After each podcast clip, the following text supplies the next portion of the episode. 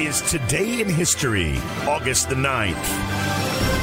On this day in 1969, Charles Manson and his cult of wackos killed five people in movie director Roman Polanski's Beverly Hills, California home, including Polanski's pregnant wife, actress Sharon Tate. In a scene described by one investigator as reminiscent of a weird religious rite, five persons, including actress Sharon Tate, were found dead at the home of Miss Tate and her husband, screen director Roman Polanski. Less than two days later, the group killed again, murdering a supermarket executive. The savage crime shocked the nation and strangely turned Charles Manson into a criminal icon. On this day, in 1988, the Great One gets traded. Edmonton Oilers center Wayne Gretzky is traded to the Los Angeles Kings, along with Mike Krushelnyski and Marty McSorley in return for Jimmy Carson and some first round draft picks. For the benefit of Wayne Gretzky, my new wife, and our expected child in the new year, that it would be beneficial for everyone involved to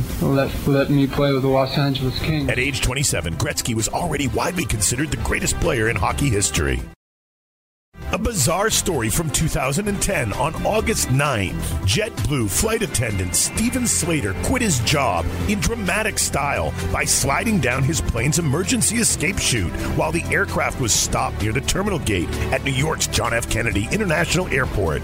Slater, who claimed his actions were prompted by the behavior of a rude passenger, quickly became a media sensation and national folk hero. And on this day in 1995, old Sugar Magnolia himself, Jerry Garcia, dies. Like his band, The Grateful Dead, which was still going strong three decades after its formation, Jerry Garcia defined his life expectancy not merely by surviving, but by thriving creatively and commercially well into the 1990s, far longer than most of his peers. His long, strange trip came to an end, however, on this day in 1995 when he died of a heart attack in a residential drug treatment facility in Forest Knolls, California.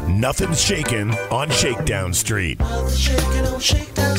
August 9th, 1995, on this day in history.